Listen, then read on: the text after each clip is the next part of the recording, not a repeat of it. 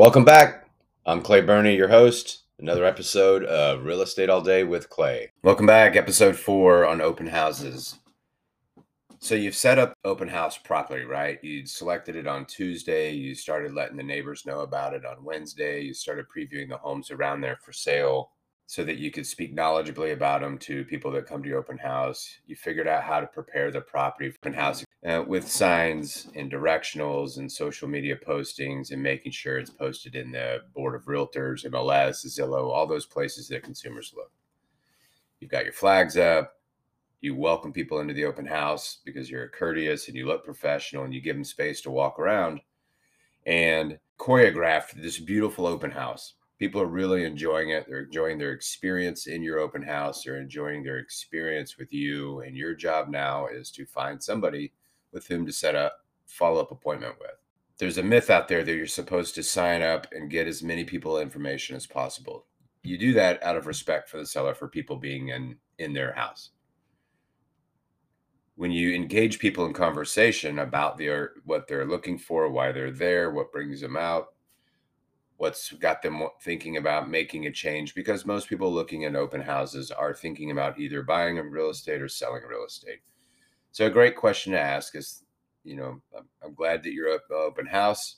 People are here because they're thinking about buying a house or they're thinking about selling a house. Which one are you? That'll help you kind of get the conversation started after you've gotten to know them a little bit.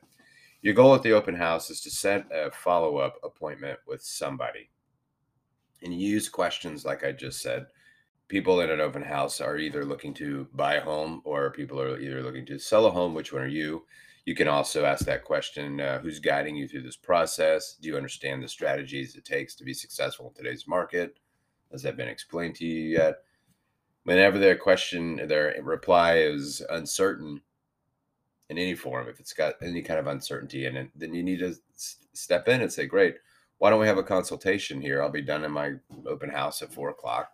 You know, at four thirty, I can get you on the phone and we could talk, or just set an appointment with them so you can start t- taking them down the process. This is really good information. It's very soft glove sales. It's the consultative approach, which is the one I highly recommend you base your career around.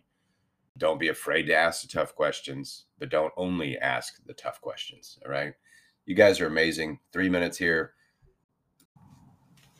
Hey, thanks for coming back for another episode of Real Estate All Day with Clay.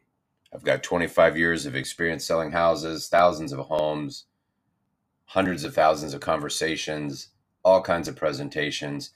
I'm giving you all my tips and tricks and ideas and words and phrases and sentences and postures and anything I can give you wardrobe tips, car tips, all those things to help you guys make more money and have a more fulfilling career.